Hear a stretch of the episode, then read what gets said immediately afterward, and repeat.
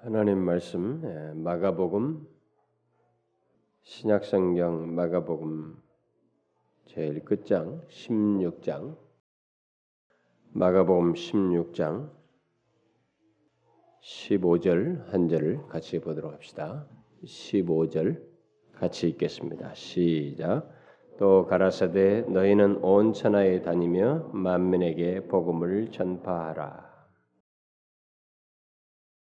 구절에 보면 주 예수께서 말씀을 마치신 후에 하늘로 올리우사 이렇게 하나님 우편에 앉으시니라 그랬습니다. 그래서 오늘 말씀이 주님께서 하신 우리에게 마지막으로 남겨놓으시고 어, 하시고 가신 말씀입니다.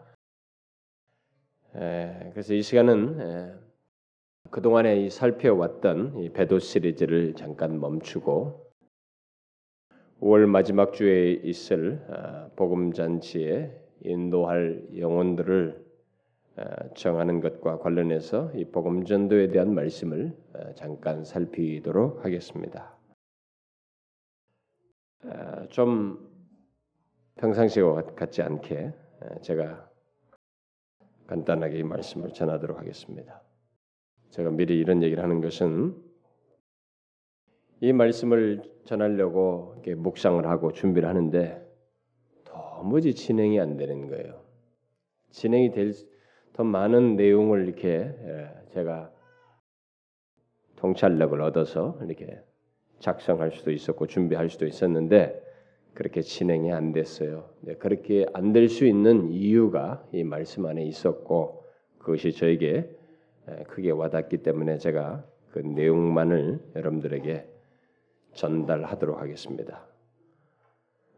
그래서 오늘 우리는 이 복음 잔치에 인도할 대상들을 정하게 될 것입니다. 그래서 정하고 그들을 향해서 우리가 수고하는 시간을 몇 달 동안 갖게 될 텐데, 그래서 결국 복음 어, 전하는 문제를 어, 이제 그 일을 하기 위해서 이제 이 작정을 하는 문제를 위해서 제가 오늘 잠깐 이 말씀을 살피게 되는데.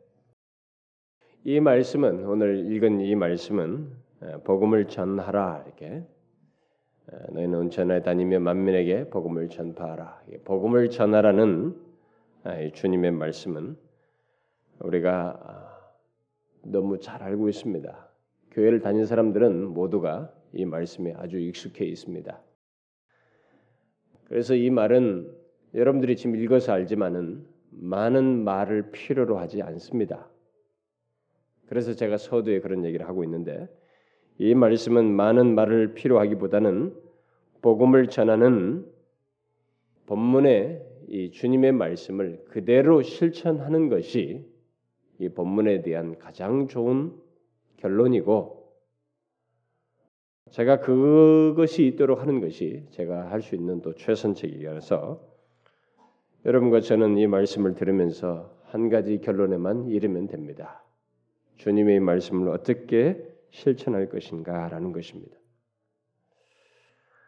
우리는 모두 예수님께서 이 말씀을 이 세상을 떠나시기 전에 승천하시기 전에 우리가 흔히 말하면 우리들이 보통 이 세상에 죽을 때 뭐 유언적으로 하는 말처럼 마치 관계 속에 있는 사람을 이렇게 떠날 때 마지막으로 주는 말처럼 소위 우리가 유언적이다라고 하는 어, 말처럼 바로 그런 것입니다. 어, 그만큼 이 내용은 우리에게 어, 중요하고 무게가 있습니다. 우리가 이 말씀을 인정을 하든 안 하든 무게 있게 여기지 않든 어쨌든 간에 사실 나중에 우리가 판가름 받겠습니다만은 이 말씀 자체는 굉장한 무게가 있습니다. 그분이 떠나시면서 우리에게 주신 유언적인 최종적인 마지막 말씀이라는 면에서 굉장한 무게가 있어요. 여러분들이 교회를 몇십 년 다니면서 이런 말씀을 복음을 전하라 전도 전도 이 단어를 많이 들어서 여러분들은 익숙할지 모르지만 너무 익숙한 나머지 그 무게감을 상실하고 무게를 제대로 인정치 않는 일이 있을지 모르지만 분명한 사실은 우리가 인정하는 것과 상관없이 이 말씀은 굉장한 무게를 가지고 있습니다. 그리고 실제로 그 사, 그렇다고는 사실을 이 말씀을 처음 들은 1세기의 제자들을 비롯해서 직접 들었던 1세기의 제자들을 비롯해서 그 이후로 우리에게 얼마 전에까지 복음을 전해준 이 나라에까지 와서 선교를 하고 또 우리 선교를 받아서 그 계속 이어서 대를 대를 이어다가 여러분에게 누군가 저 복음을 전한 그 주변의 어떤 사람들이 다 이 중한 말씀을 실천하는 중에 여러분과 저는 혜택을 입은 것입니다. 그렇기 때문에 이 말씀을 따르지 않고 예수를 믿는다는 것은 사실 신자에게서는 가능치가 않습니다. 더욱이 우리는 복음을 전할 때 우리에게 있게 되는 많은 은혜와 복이 사실 부차적으로 따르게 됩니다. 그리고 그때 기쁨도 경험하고 어, 하나님의 은혜도 경험하게 되고 그리고 장차 이제 하나님 앞에서 받게 될 칭찬과 어떤 상급이 선물로서의 상급이 있게 되는 것 있게 되기 때문에 사실 우리가 이 복음을 전하지 않는 것이 불가능해요. 우리는 또 사실 그런 내용조차도 다 압니다. 우리가 복음을 전해하고 복음을 전할 때 하나님의 은혜가 임하고 그때 어, 사도들이 경험한 것처럼 오히려 어, 핍박을 받으면서도 기쁘게 되는 이 아이러니한 어떤 은혜의 체험들이 있다는 것, 하나님의 능력을 경험하기도 한다는 것, 또 장차 하나님으로부터 칭찬과 상급을 받는다는 이런 사실조차도 다 알고 있습니다. 그렇죠? 여러분 모두 다 알고 있죠. 여러분 중에 이걸 모르는 사람이 있습니까? 이 사실을 모르는 사람이 있어요? 여러분들은 다 아는 것을 넘어서서 전도를 하지 않으면 안 된다라는 생각을 가지면서 심지어 마음에 부담까지 다 가지고 있을 거예요. 지난주에 세상을 떠난 김수환 추기영의 그 마지막 그 남긴 말이 사랑하세요 말인데 예수님은 우리에게 복음을 전해라 이렇게 했습니다. 그게 마지막으로 남겨준 말씀이에요. 김수환 추경의 그 한마디에 신문과 온 지상이 사랑하세요라는 말을 해서 아, 우리가 사랑치 못한 걸 깨닫게 됐다. 막 이렇게 하면서 모두가 굉장히 열광하면서 반응합니다. 굉장히 현실감 있게 그 말을 듣고 있어요. 그런데 놀라운 사실은 상대적으로 복음을 전해라. 이 주님의 마지막 말씀에는 사람의 그 주는 말의 감동만큼도 못하지 않는가 우리들이 저는 이런 생각이 들더라고요. 주님은 복음을 전파하라고 하셨습니다. 엄청난 내용이에요, 사실.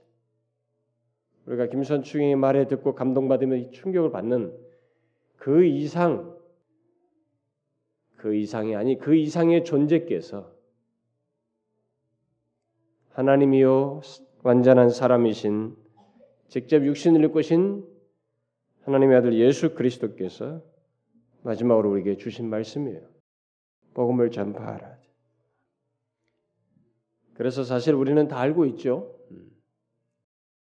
주님께서 이런 하신 말 마지막 말씀이란 것까지 다 알고 있어요. 그렇다면은 이제 우리에게 필요한 것은 뭐겠어요, 여러분? 사랑하세요라고 하니까 야, 사랑하도록 노력하겠습니다. 우리 사랑하려고 합니다. 이런 사람들의 반응이 왔어요. 그러면 주님께서 복음을 전파하라라고 한 것에 대해서 우리의 반응이 어떠해야 될까요? 우리들이 알고 있는 주님의 그 이 말씀, 곧 복음을 전하라는 이 말씀에 대한 순종이에요. 오직 행실입니다. 이 말씀에 대한 반응이요, 순종이에요. 제가 오늘 본문을 통해서 말할 것은 바로 이겁니다. 저는 여기서 이 설교를 끝내도 뭐 됩니다. 더 말을 오히려 안 붙이는 것이 효과적일지도 몰라요. 그럼에도 간단하게 몇 가지만 제가 굳이 덧붙인다면 이 말을 다시 반복하는 것으로 저는 오늘 설교를 마무리하고 싶은데 끝내 전하고 싶은데 우리는 이 반응을 가져야 합니다. 많은 말이 필요치가 않습니다. 이 말씀에 대해서는 더 많은 말을 하는 것이 오히려 어색 불편하고 또 오히려 여기에 부적절해 보여요. 그래서 오히려 이 말씀의 무게를 이 선명함을 흐릴 여지가 있다고 생각이 돼요. 다른 말이 필요가 없습니다. 좀 여러분들이 파격적으로 들려질지 모르지만 저는 이 말을 반복하고 오늘 설교를 그냥 끝내려고 합니다. 주께서 하신 이 말씀에 순종하는 것밖에 없다는 것입니다. 저는 이미 배도 시리즈 중에 우리가 실용주의라는 이 세상 정신을 세상 정신이 이 세상에 난무한데 예, 그래가지고 온 교회들마다 성도들마다 이 실용주의라고 하는 세상 정신에 젖어서 이렇게 무엇인가를 다 도모하죠. 예. 교회의 어떤 생기를 도모하려고 하고 교회의 외적인 성공을 도모하려고 하고 성도들도 그것에 따라서 뭔가를 하려고 하는데 그래서 이 세상주의라는 세상 정신을 만일 우리가 따르지 않는다면 우리가 어떻게 할 것인지를 제가 그 말씀을 전하면서 덧붙인 적이 있는데 그러니까 세상 실용주의라는 세상 정신을 따르지 않고 성경적인 하나님의 역사를 볼 수 있는 길은 두 가지 방법이 있다는 사실을 제가 말한 적이 있습니다. 여러분 기억하시나요? 그게 뭐였어요? 그게 뭐였습니까? 제가 두 가지 말했는데 하나는 개혁과 부흥을 통한 하나님의 역사라고 그랬어요. 그렇죠? 개혁과 부흥을 통한 하나님의 역사예요. 인류 역 지금까지 교회 역사를 보면 성경 역사를 보면 개혁과 부흥 속에서 하나님의 역사가 일어났어요. 실용주의에 의해서 역사가 일어나는 게 아니라 그런 뭐 어떤 성공이 실용주의 성공은 가짜 성공이에요, 여러분. 한 세대만 딱 가면 그건 싹 바뀌어요, 여러분. 그건 그 사람들이 결국 다 흩어지게 돼 있어요. 배도할 수 있습니다. 제가 아, 나중에 이제 결론을 가서 얘기하겠습니다만은 실용주의에 의해서 예수를 믿는 사람은 배도할 수 있는 여지가 굉장히 퍼센트지가 높습니다. 왜냐하면 자신들이 생각하고 있는 하나님이 실용주의 하나님이거든요. 어쩌면 성공이라는 또 다른 우상이 되기 때문에 배도할 수 있는 여지가 굉장히 많아요. 근데 이 세대가 가장 강력한 것 중에 하나가 이 실용주의란 말이에요. 실용주의 때문에 예수 믿는 거예요. 교회 다니면서 막 그걸로 보려고 하는 건데 그게 아니라 성경이 말하는 하나님의 역사는 개혁과 부흥이에요. 부흥과 개혁 속에서 일어나는 하나님의 역사 이게 하나예요. 또 다른 하나는 뭐냐면은 끊임없이 복음을 전하는 것이었어요. 사도행전에 보면 부흥의 역사 이런 것이 있었지만은 복음을 전하는 것 속에서 계속 그것이 있었습니다. 이 두 가지를 두 가지가 하나님의 역사를 보는 길이에요. 우리가 실용주를 따르지 않고 성경대로 가고 싶다면 이 두 가지 길을 가야만 합니다. 저는 그동안 이 두 가지에 대해서 많이 말해왔어요. 우리 교회에서 부흥과 개혁, 솔레모 어셈블리 때도 그렇고 우린 초기 때부터 부흥에 대한 책도 많이 읽었고 개혁에 대한 얘기를 많이 했습니다. 저는 그리고 복음 전도에 대해서도 굉장히 말을 많이 했어요. 우리는 두 가지 같이 있어야 됩니다. 어? 이 두 가지 면에 그래서 우리 자신을 개혁하면서 부흥을 구할 뿐만 아니라 부흥을 구하는 이 일을 해야 할 뿐만 아니라 동시에 꾸준히 복음을 전하는 만약 두 가지 중에 하나를 빼거나 이렇게 되면 우리는 균형을 상실해요. 그리고 이것을 하지 않으면 우리는 교회로서의 모습을 상실합니다. 그리고 우리 안에 굉장한 일이 하나 생겨요. 뭐냐면 아주 부정적인 일이 생깁니다. 고인물에 생기는 것 같은 그러니까 뭔가 동기부여도 안 되고 생기가 이렇게 전달이 안 되니까 생기의 요소가 없다 보니까, 없다 보니까 계속 우리 안에서 불만, 불평, 다툼 이 막 우리 안에 내분, 우리 안에 이 쓴뿌리들이 계속 노출돼 가지고 계속 교회가 정말 그 악해집니다. 이상한 집단으로 바뀌어요. 그래서 이 두 가지가 우리에게 있어야 됩니다. 그런데 여기서 중요한 것은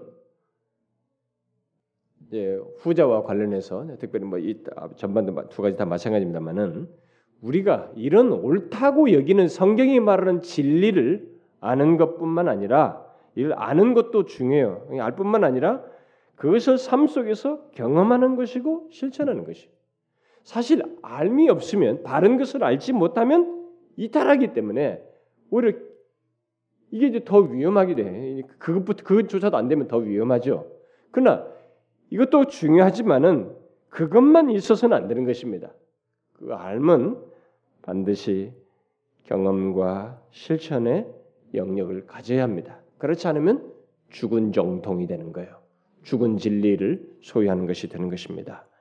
결국 진리가 죽는 것 같은 경험을 하게 되는 것입니다. 여러분과 저는 이 세대가 바른 진리를 알지 못하고 있다고 생각을 하면서 배도 시리즈 같은 것을 듣고 있습니다. 그런데 여러분은 아십니까? 우리들이 그렇게 바른 진리를 말하고 있을 때 보편적으로 이 교회들마다 바른 진리를 말하고 굉장히 은혜의 올바른 것들을 추구하고 이런 말씀 말씀하면서 바른 말씀을 전하고 바른 진리를 말하는 교회들이 공통적으로 빠지는 잘못이 뭔지 아십니까? 그들은 체험과 이 실천의 삶의 실천이 상대적으로 약하다는 것이. 저는 항상 얘기했지만 이게 균형이 같이 있어야 됩니다.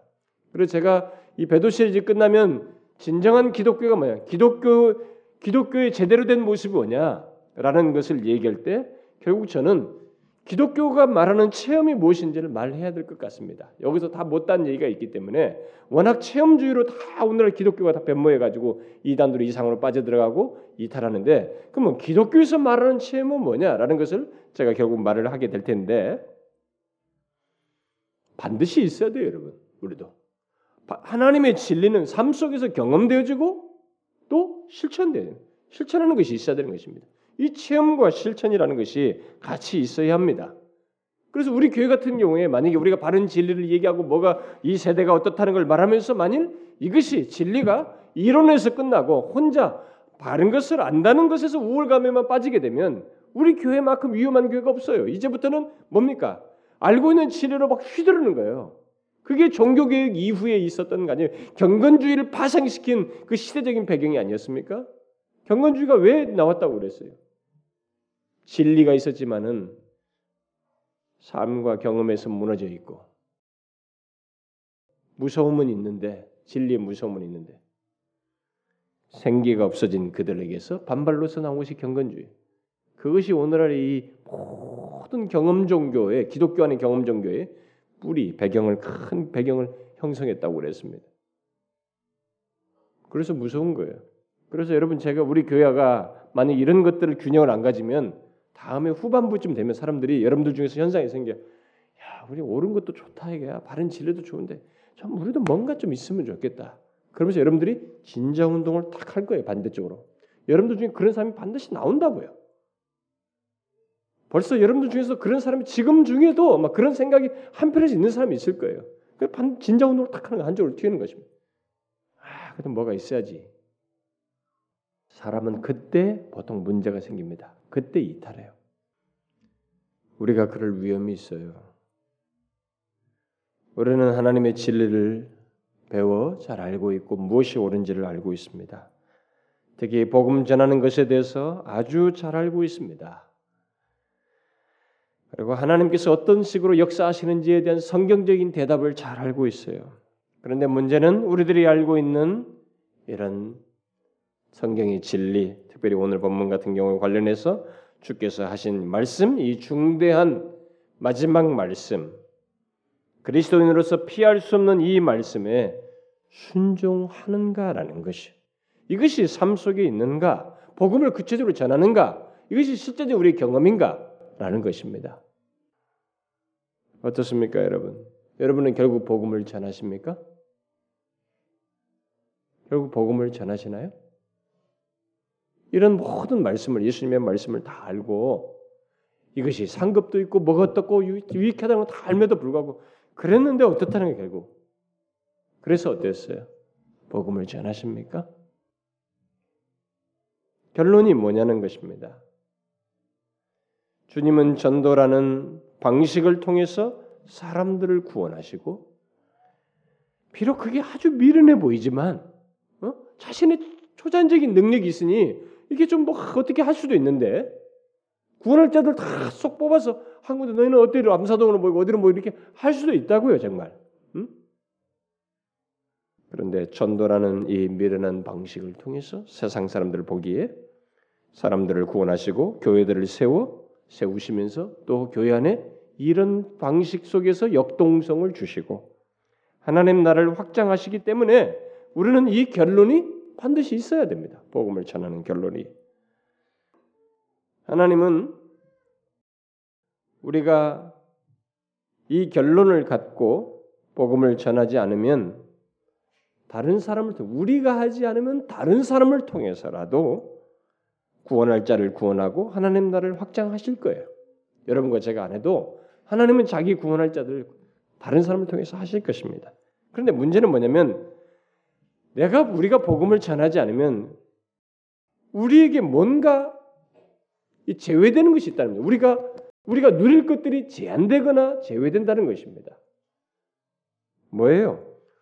우리를 통해서 구원 얻을 자들을 보는 것에서 우리가 제외되고 우리의 신앙과 삶에 있게 되는 생기를 얻지 못하게 되고 오히려 권태, 불만, 영적인 피곤함 이런 것들이 이상하게 부정적인 것들이 우리한테 생겨난다는 것입니다. 그리고 하나님 나라에 확장하는데 도구로서 사용되는 이 역사에 우리가 사용되지 못한다는 것입니다.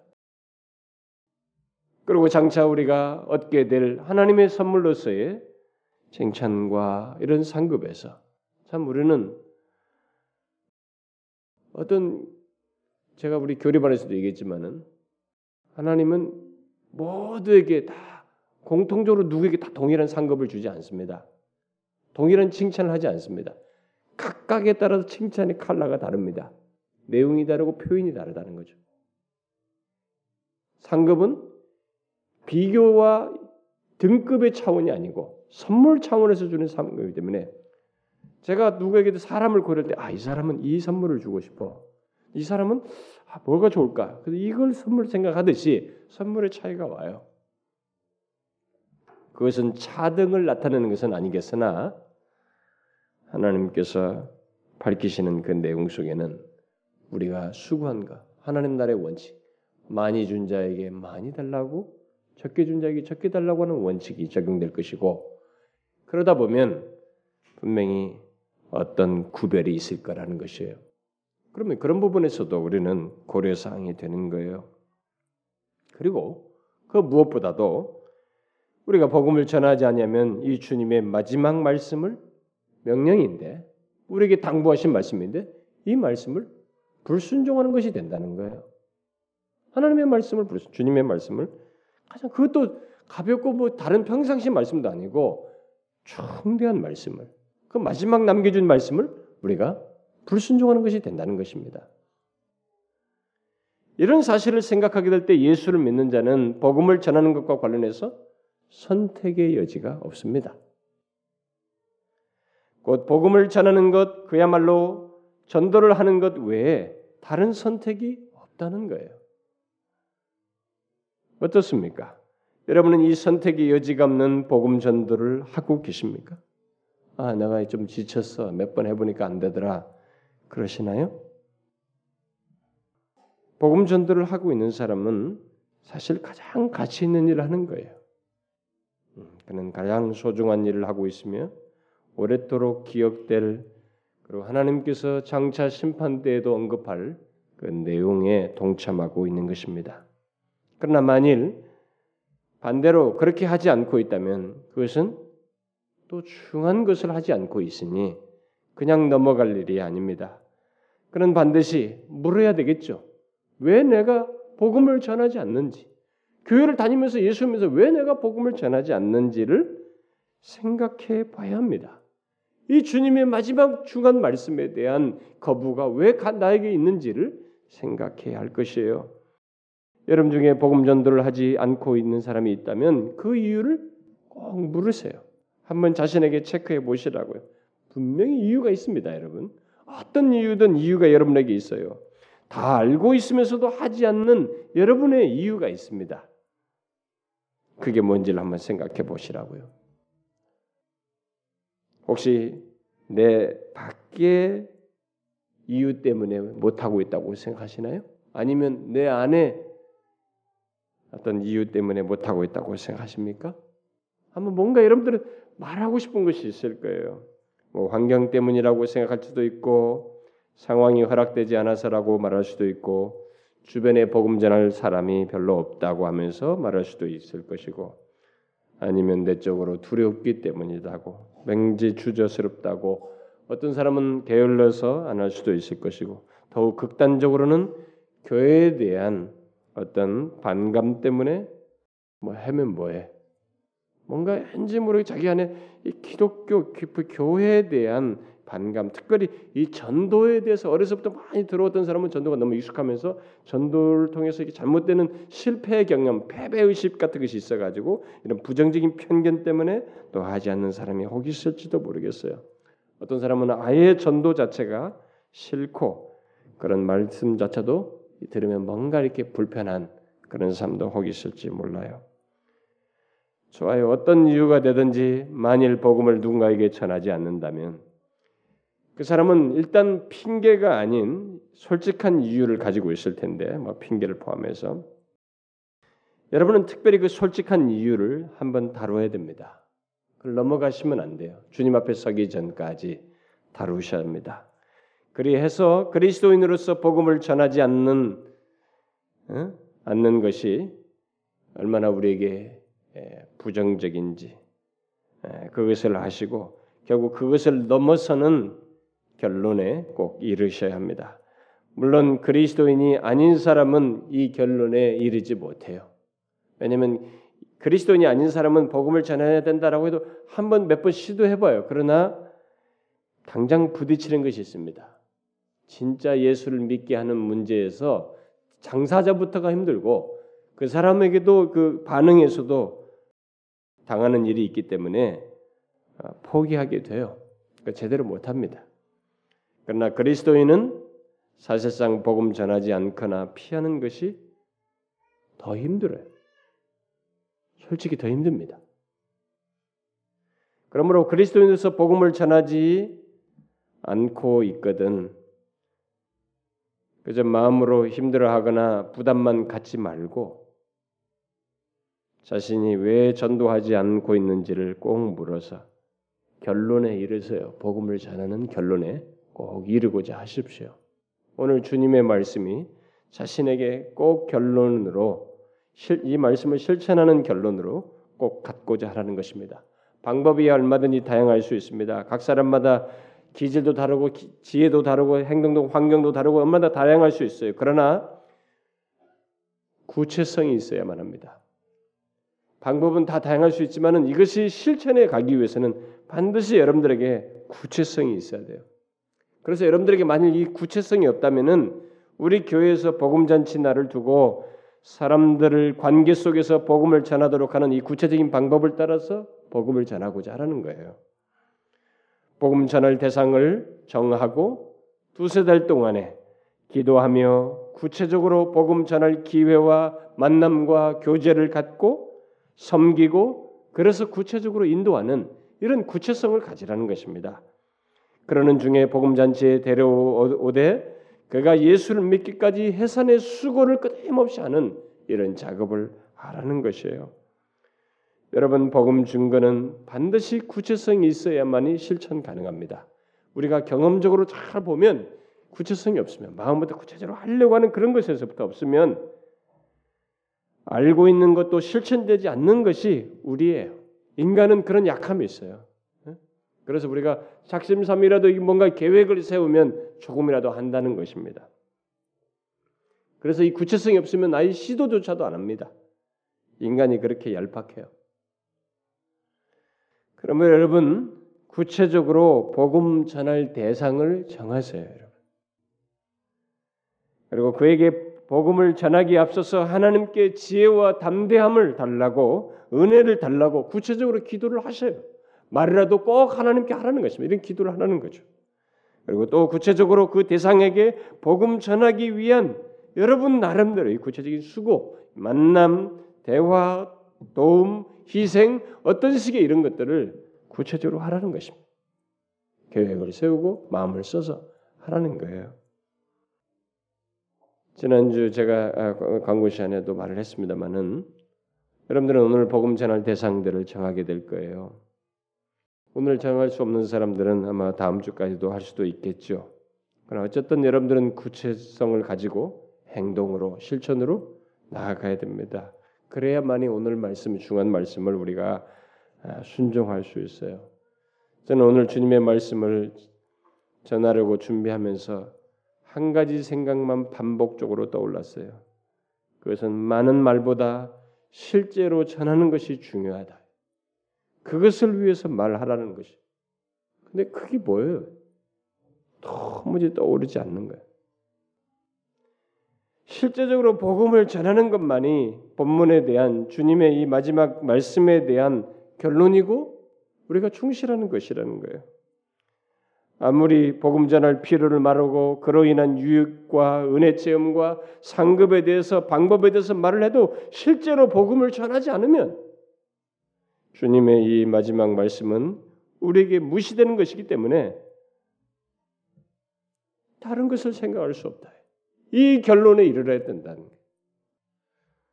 따라서 저는 이 말씀을 전하기 위해서 준비하면서 더 이상 진도가 자꾸 나갈 수가 없었어요. 그래서 좀 파격적일지 모르지만 저는 이 말씀만 반복하고 싶습니다. 복음을 전파하라는 이 예수님의 말씀을 구체적으로 순종하셔요. 이 말 외에 다른 말을 할 수가 없어요, 여러분. 여러분이 예수님의 마지막 말씀 복음을 전하라는 이 말씀에 순종하십시오. 그런 가운데 구체적으로 복음을 전하고자 마음 먹으십시오. 참 이런 것이라도 우리가 시간을 두고 하니까 좀 더 구체적으로 또 한번 해보지. 이것조차도 없고 동기부여도 없으면 또 안 하는 게 우리예요. 참 이상하죠. 저도 저라도 뭐라도 연관성 있는 사람들 다 뒤져보고 연락이라도 해보고 막 시도를 해보는 것도 이런 계기가 될 때 저도 해요, 솔직히. 그만큼 구체성이 필요로 하다는 거예요. 구체적으로 복음 전할 대상을 정하고 구체적으로 복음 전하는 수고를 하세요. 복음 전할 때 경험하는 굴욕, 수치, 무시, 아픔 이것은 모두 여러분에게 유익이 될 것입니다. 왜냐하면 예수님께서 당하신 것들이거든요. 그래서 예수님의 그 당하심에 여러분들이 참여하는 것이 되고 그때 주께서 우리와 함께 계셔서 위로하시는 것을 역설적으로 우리가 이게 기쁘게 되는 그런 경험을 하게 될 것입니다. 주님은 우리가 얼마나 전도를 했느냐를 보지 않습니다. 뭐, 주님 저는 100명을 했습니다. 2천명을 했습니다. 누가 이 전도왕들이 자랑하듯이 숫자를 헤아리면서 한 것들을 주님은 칭찬하지 않을 거라고 저는 봐요. 대신 제가 오늘 묵도 시간에 읽어드렸던 그 말씀 바울이 디모데에게 말한 대로 때를 얻든지 못 얻든지 복음을 전했느냐를 가지고 말씀하실 거예요. 이것이 중요한 것입니다.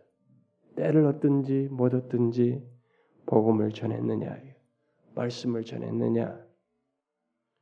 주님은 그것을 장차 심판대에서 밝히시며 칭찬을 통해 수고를 인정하시고 선물 개념의 상급으로 어떤 답을 하실 것입니다.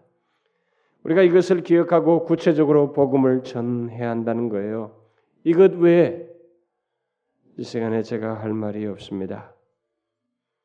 특히 예수를 모르는 사람들에게 전하라고 저는 꼭 당부하고 싶습니다. 여러분 특별히 예수를 모르는 사람들에게 복음을 전하고자 하십시오. 저는 우리 교회가 예수를 모르는 자들에게 복음을 전하는 교회로 세워졌으면 하는 게 소원이에요. 하나님께서 그래서 그들을 살리시고 회심케 하시는 물론 교회를 다녀봤는데도 뭐 회심인지도 모르고 그냥 어, 껍데기로 다니는 그런 사람들도 뭐 와서 회심하면 좋겠죠. 그러나 어쨌든 비중이 예수를 모르는 자들에게 복음을 전하는 교회로 세워져서 하나님께서 그들의 영혼을 살리시는 아, 정말 생명 주시는 것이 이것이구나라고 하는 이런 회심의 역사를 맛보는 교회가 되기를 소원해요. 수평 이동에 의해서 성장하는 교회가 아니고 회심의 역사로 말미암은 그런 교회가 되었으면 하는 것이 제 소원입니다. 사도행전에 교회 사도행전에 보면 거기에 성장에 대한 묘사 중에 이런 묘사가 있어요. 사람들은 거기 뭐 몇천 명이 됐다더니 숫자에 가는데 아주 성장에 대한 중요한 교회 성장, 이 외형적인 성장의 중요한 표현이 숫자가 아니고 날마다 주께서 더하셨다라는 말이에요. 주께서 더하셨다는 거죠. 그 말은 무슨 말이냐? 주께서 사람들을 쭉 모아줬다는 게 아니고 주께서 구원하실 자들을 구원하셨다는 것이 불러서 회심시켰다는 것입니다. 그 말은 주님께서 이 회심 그들의 구원에 관여하셔서 그런 일을 주도적으로 하셨다는 거죠. 우리는 복음을 전했는데 그렇게 하셨대. 그 과정에 전체 주권자로 주께서 계셔서 역사하셨다는 것입니다. 저는 여러분들 가운데 이런 하나님의 역사를 기대하면서 복음을 전하고 특별히 예수를 모르는 자들에게 전하시면 좋겠어요. 제가 1년에 우리 복음 잔치를 1년에 두 번씩 했잖아요. 그래서 금년부터는 한 번만 하자고 사람들이 좀 이렇게 좀 몰입을 하도록 하기 위해서 제안을 해서 제가 끝까지 반대하다가 결국 하자고 했습니다.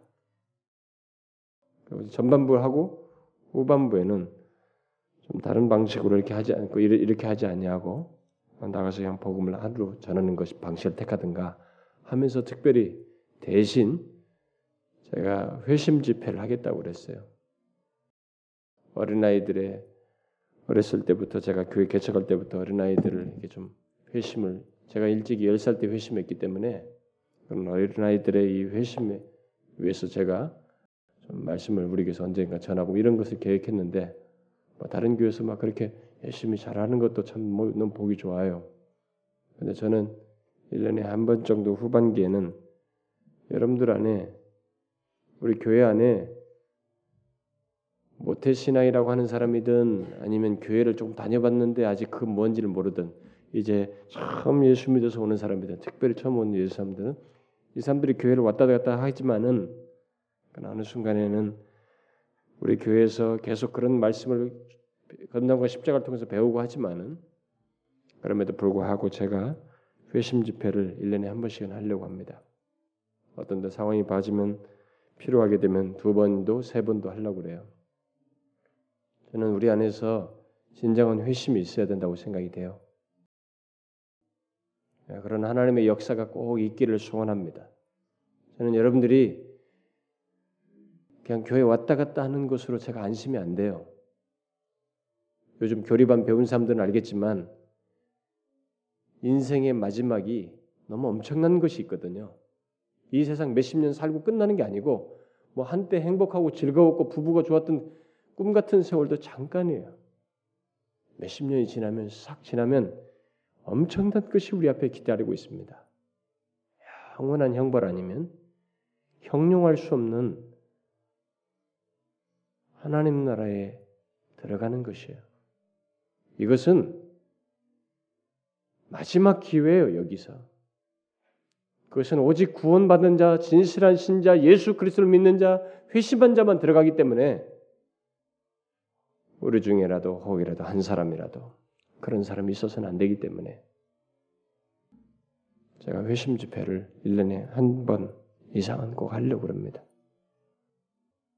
제가 목사로서 목회하면서요. 여러분들을 다 일일이 봅니다.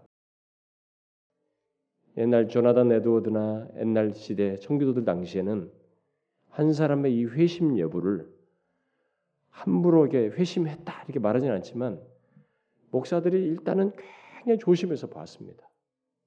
그것이 나중에 오용된 케이스가 있습니다. 너무 이렇게 몇 가지 기준으로 탁탁 판단하는 오용이 있었습니다만 인간은 항상 처음에 좋은 의도가 있는데 거듭하면 그 하트는 없고 자료만 있으니까 자료를 이용하니까 오용되는 사례가 벌어져요. 그래서 저는 그 하트를 가지고 있었던 그 바른 취지를 가지고 있었던 그 옛날 좋은 선배들의 취지를 따라서 그들이 했던 것을 취지 안에서 이렇게 보게 된다 면 그들은 그랬거든요. 성도들을 쫙 볼 때 이들이 교회에 처음에 와서 어떻게 진실로 예수를 믿는가, 이들이 정말로 예수 그리스도를 믿게 됐는가, 정말 거듭난다고 하는 이런 여러 가지 진지한 반응이 있는가 그런 것들을 세월이 지나도 막 기다려서 보았던 것입니다. 자료를 1년이고 2년이고 3년이고 그러고 나서 그런 것이 어느 정도 분명히 예수 를 믿는다고 하는 것이 파악된다고 할 때 진실한 것은 하나님이 아시겠지만 자기가 나름대로 성경이 말하는 대로 열매를 보고 어떤 자료를 통해서 알 수 있으니 그렇다고 할 때는 그 사람을 교회의 정식 멤버로 인정하고 이렇게 성찬에 참여할 수 있는 자격을 주었습니다. 사실 저는 초기에 개척할 때 그러고 싶었어요. 근데 제가 설교에 너무 몰입한 나머지 막 이런 재반 상황에까지 막 생각이 분산되는 것이 잘 못해요. 진짜로 그걸 잘 못합니다. 저는 하나에 몰입하면 다른 걸 놓쳐버리는 참 부족함이 아주 심해서 그, 그런 걸 잘 행정력을 못해요. 그래서 지금도 뭘 해야 된다고 해놓고도 한 주, 두 주 미루고 막 넘어갑니다. 두 주가 넘어가도 그걸 모를 정도예요. 근데 사실 이 부분은 제가 구체적인 방식으로 체계화되는 것은 조금 덜지 모르지만 큰 가닥에서 그런 것의 차원에서 제가 회심 집회도 하고 여러분들도 보려고 싶습니다. 근데 제가 사람들을 이렇게 섬기면서 시간을 오래 두고 봅니다. 그래서 섣부르게 빨리 말하지 않아요. 1년, 2년, 10년, 3년, 4년 이렇게 봅니다. 그리고 외형적으로는 나름대로 하는 사람들에게는 더 시간을 두어요. 그런데 죄송하지만 우리 교회에서 수년을 같이 보낸 사람들 중에도 제가 아직까지 회심했다고 하는 확신이 안 드는 사람이 있어요. 정말로 그렇습니다. 아마 이런 말을 하면 당사자는 굉장히 반발심이 클 거예요. 그러나 여러분 제가 망하게 하려고 그런 말 하겠어요? 좋은 관계 가고 싶지? 당사자들은 잘 생각해 봐야 됩니다. 왜 교회를 다니면서 하나도 영적인 진보가 없냐는 거예요. 왜 입만 뻥긋거리냐는 거예요. 왜 말씀이 안 들리냐는 거예요. 왜 삶의 변화가 없느냐는 것입니다. 왜 삶 속에 주님이 생각이 안 나느냐는 거예요. 왜 정직하고 싶은 욕구가 안 생기느냐는 거예요. 왜 하나님께 진실하고 싶은 열심이 안 생기느냐는 거예요. 그 며칠 뭐 한 달 정도라면 이해가 되겠습니다만은 몇 년이 지나도록 그 모습 그 모습이라면 그 사람은 회심한 사람이 아니에요. 제가 볼 때 조심스럽지만. 근데 우리 교회 수년을 같이 한 사람 중에 그런 사람들이 있습니다. 미안하지만 그 사람은 현재 시제로 죽으면 천국에 대한 확신이 없어요. 여러분들은 지옥을 안 믿나요? 여러분 지옥 안 가는 것만도 구원이 엄청나다는 것을 성경이 말합니다. 엄청난 것이에요. 여러분들이 이 세상에서 겪는 고통은 지옥의 억만분의 일도 안 됩니다. 무한자 무한수의 일도 안 돼요. 그래서 제가 회심을 중요시 여기는 것입니다. 이단들이 구원파들이 그런 걸 악용하고 있지만 그런 쪽에서가 아니라 하나님의 진리의 발에 의해서 그것의 소중함 속에서 신자로서의 이 부유함대로 이어서 나가는 것 때문에 이런 연관성 때문에 제가 얘기하는 거예요. 유광수파나 다락방이나 무슨 무슨 다 이단들은 한결같이 이 구원 문제 가지고 사람들을 옥조했습니다만 그게 그런 게 아니고 그들이 말은 이 외면적인 징표 가지고 말한 게 아니고 인격적인 하나님과의 관계 속에서 여러분들이 진실로 예수 믿는 것과 관련해서 제가 얘기하는 것입니다.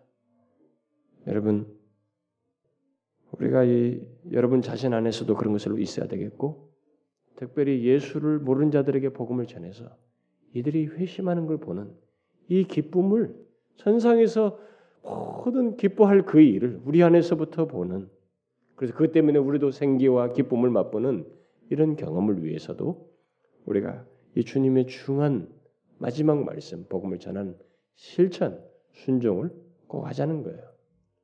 여러분, 우리 교회의 사명은 저는 이런 단어를 별로 안 좋아합니다. 목사님, 우리 교회 사명이 뭐예요? 그러면 그 말 들으면 저는 덜컹해요, 갑자기. 어? 갑자기 그런 단어에 대한 이 부정적인 생각이 되게 있는지 몰라요. 아, 우리 하나님 하늘 영광 교회잖아. 하나님 영광.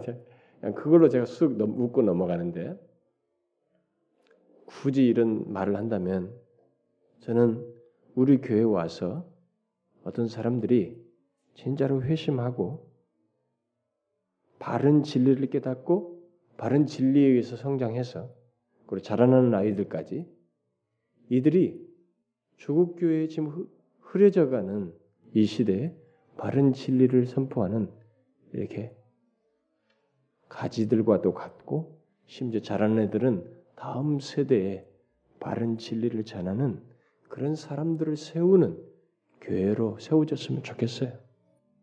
이게 어쩌면 우리 교회가 가진 사명이기도 해요. 순전한 복음, 왜곡된 값싼 복음이 아니라 여전히 순전한 복음을 전하는 중에 영혼들을 살리는 교회로 세워졌으면 좋겠습니다. 이게 회심의 역사 속에서 있어야 돼요. 이것은 음? 그냥 막 사람들이 와가지고 많아지고 욱샤욱샤 하는 걸로 아니고 그냥 바쁘기만 하는 것이 아니라 야 정말 주께서 우리 가운데 영혼을 살리시는구나. 저들이 저렇게 기쁘 주님을 향해서 변화되는구나. 삶의 의미가 달라지는구나. 아 인생의 방향을 저렇게 선명히 알고 그동안은 방향을 모르고 살던 저렇게 알고 사는구나. 주님이 그 가운데 계셔서 역사하시는 것을 보는 이 회심의 역사가 있는 가운데서 그런 교회로 세워지고 다음 세대를 준비하는 어린 세대까지 준비시키는 그런 교회로 세워졌으면 좋겠어요. 여기에 동참하시라고요. 복음을 전함으로써. 아시겠습니까? 이 주님의 마지막 말씀에 순종하시라고요. 기도합시다. 하나님 아버지, 주께서 주신 이 엄하고 중대한 말씀, 우리에게 주신 이 마지막 말씀, 우리가 다 알고 있음에도 불구하고 소홀히 했던 이 말씀에 다시 새삼스럽게 우리가 겸손히 깨달으며 이 말씀에 순종하기를 원합니다. 그래서 구원할 영혼들을 찾아 수고하며 그리스도께 인도하기를 원합니다. 주여 우리의 수고에 동행하셔서 실제로 결실할 수 있도록 그들이 나와 예수를 만나며 회심하는 역사가 있도록 이 모든 것을 주도해 주시옵소서. 하나님께서 회심의 역사를 우리 교회 안에 일으키사 큰 역사 있게 해주시기를 간절히 구하옵고 예수 그리스도의 이름으로 기도하옵나이다. 아멘.